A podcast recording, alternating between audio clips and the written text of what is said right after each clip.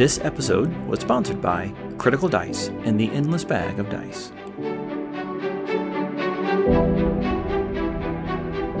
Welcome to the Compendium, a resource designed to help you spend less time learning D&D and more time actually playing.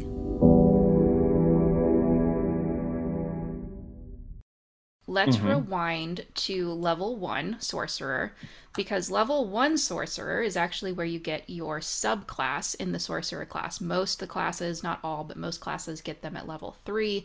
Sorcerer is different and you can kind of tell even from our conversation up until this point why because there's not a lot else going on. The majority of your benefits are going to come from that sorcerous origin as they call it, that subclass that you get for playing in, a, a sorcerer.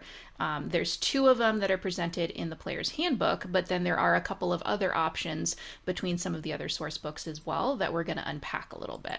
Right. And what's notable too here is that you get your subclass here called into a sorcerer's origin at level one, and there's only in most classes will get it at level three. There's only two other classes that get it earlier. Wizards, interestingly, get it at level two, but clerics get theirs at level one as well, which is kind of fun. But I feel like the meta magic at level three, where usually you get your subclass, is where the real, pardon the pun, magic happens that most people are looking for when they play sorcerers. And so it's almost like they split the subclass up a little bit. You get some Mm. base stuff at level one, and then the rest of the really good, juicy stuff at level three. Uh, but strictly speaking, yeah, level one, you get your subclasses. And uh, yeah, you're right. Uh, the player's handbook only has two, which is uh, um, a little unusual. Um, some most of them had like two or three, so it's a little little uh, thin in the player's handbook. But you have the draconic uh, origin or, or draconic bloodline, which is you know really nice, uh, keeping with the nomenclature, and then wild magic.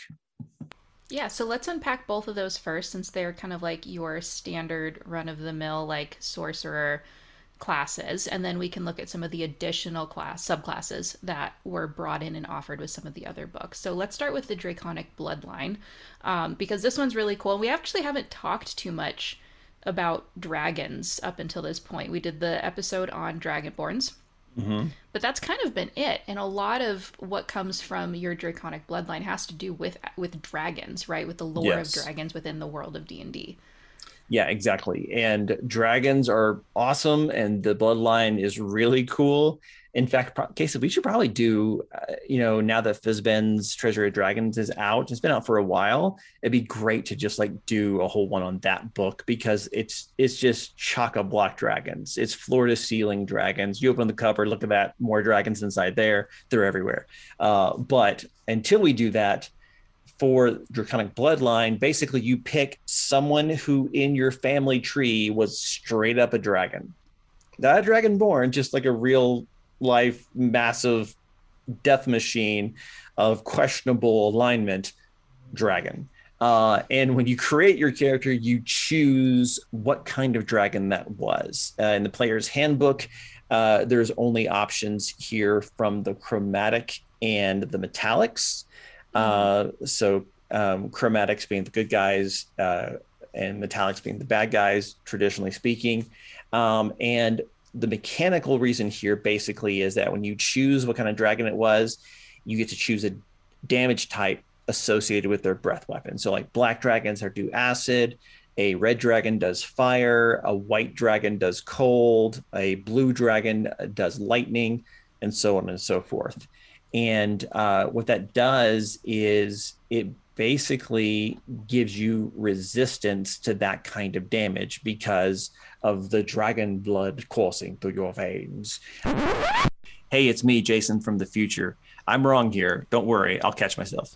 Um, gives you an automatic resistance. And this will stack with anything else. Like, say you pick Blue Dragon and you now have resistance to lightning. But if you also chose Tiefling, you also have resistance to fire. So now you've got two resistances for two different kind of damage types. So that's kind of fun. Um, but uh, it also lets you read, speak, and write Draconic, uh, which is awesome. That you could just be born knowing knowing how to write a language. Like I kind of envy that. I'm like, oh, okay, cool. so you're a dwarf, but you just know how to speak, read, and write Draconic. That's neat. Magic in your blood. How convenient. Um, and when you uh, make a charisma check with dealing with dragons, your proficiency bonus is double to that check because you know the affinity there. Uh, the other nice thing is that um, it makes you tougher. At first level, your hit point maximum increases by one and increases by another one every time you gain a level. So basically, you get an inherent plus one to your hit point maximum per level, which is on top of whatever your constitution bonus is, mm-hmm. which is on top of anything like the tough feat or something like uh, dwarven resilience, which also adds to it. So there's a lot of things here that could really boost your HP, which is kind of really nice.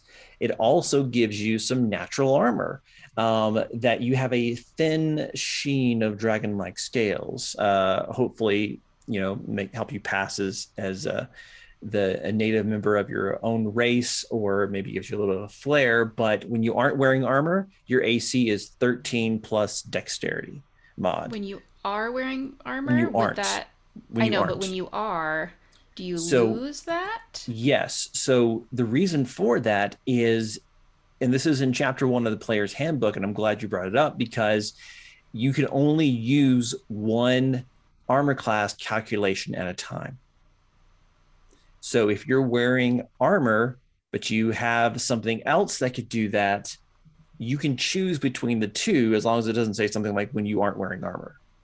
So you can only pick one uh, calculation. So that's part of why they say when you aren't wearing armor, so you don't get mixed up thinking, well, my base AC is 13, and then I put on studded uh, leather, so that's plus two, plus my dexterity. That doesn't work that way either pick your natural armor calculation or pick your armor calculation or if you're a monk pick your unarmored calculation but choose one and that's what you're going to use right and then that that i mean will just require some looking at like the, the different bonuses you get from armor and mm-hmm. like which level of armor is it actually worth your while and are you even proficient yes. to be able to wear it at that point yeah, exactly. Um, so, which is really great because there's a good reason to make for most sorcerers because of stuff like this, especially Draconic Bloodline, uh, to make your Constitution or your Dexterity your secondary ability that you want to kind of keep at a good, you know, level because of things like your armor class and hit points, where you could end up being a pretty beefy, pretty hard to hit full caster, uh, which in the arcane side of things isn't that common. So that's kind of nice. Mm-hmm. Um, and then later at level six, uh, you get an affinity with that damage type that you picked way back at the beginning. Um, basically, um, you can uh, uh, you can add your charisma modifier to one damage roll uh, for a spell that kind of does that damage. Also, you can spend one sorcery point to gain resistance to that damage type for one hour. Oh, that's handy. Mm-hmm. Uh, so that's nice. Um, wait a second. Interesting. So I got confused earlier because they have changed things. That was just me being wrong. So when you choose your draconic ancestor, you don't get resistance automatically. It's something that you can spend a sorcery point for later when you get to level six. I just had that wrong. Okay, so it's still accessible, but it's not just an all the time perk. Yeah, it's not a passive thing. At 14th level, uh, you can also sprout dragon wings from your back, which is kind of fun. Um, it's a bonus action, uh, and they last until you dismiss them or uh, on a bonus action on your turn. And you can't use them if unless you're wearing armor. And um, it, eh, sorry, you can't use them if you're using armor and it gives you a fly speed equal to your current speed, but there's no duration. You can just they last until you dismiss them. So you can just have wings now if you want. They don't make you faster, they just give you more options. So that's kind of cool. Yeah, and it's not limited either. It's not like you can only do this once nope. per long rest. I mean, you could do it as often as you wanted, it looks like. Yeah, exactly. And as a DM, if I had a player who wanted to make their wings sprout as part of an intimidation roll uh, in game, they would get advantage at my table because that's awesome. Uh, and then the last thing you get with your Draconic Bloodline is going to be at level 18, right? right. Your Draconic Presence. Yes, you can channel the dread presence of a dragon. Speaking of being yeah. a little bit intimidating. Pretty much. As an action, you can spend five sorcery points to do this. And so you can uh, exude an aura of fear or awe, your choice, within 60 feet for a minute or until you lose concentration, uh, like concentrating on a spell. Uh, any hostile creature that starts to turn within 60 feet of you, they have to make a wisdom save. Use your normal save calculation for that. And they can either be charmed for awe or frightened for fear until the aura ends. And if they make the save, then they're immune to the aura for 24 hours. So that's kind of nice. Uh, you can, you know, I, I love the mental image of of doing this as an action, part of the intimidation, the wings sprout, you know, and you just go ham. Uh, so I think that's kind of fun. If you don't have enough dice to make it through your game after every single set gets put in dice jail, make sure you check out the Critical Dice and their endless bag of dice. You can get a new set of dice delivered to your doorstep every single month for as low as 7 bucks a month. Compendium listeners can actually also get a special offer by using the code Compendium, C O M P E N D M, for 50% off of your first month of dice. Just go to thecriticaldice.com and use that code at checkout. We hope you guys enjoyed listening to our conversation this week. If you haven't done so already, it would really help us out if you would take a moment to subscribe to the podcast and leave us a review. The compendium is also on Patreon. So if you like listening, that is a great way to help contribute to the content that we create. New episodes are available every Tuesday and Friday, or Monday and Thursday if you're a patron. And you can always keep up with us between episodes by following us on social media. Just look up the compendium, that's C O M P E N D M, on Instagram, Facebook, or Twitter. Jason also shares a bunch of great content and plot hooks on his page, The Critical Dice, so make sure that you check him out and follow him as well. Thanks so much for tuning in, and we will see you guys next time.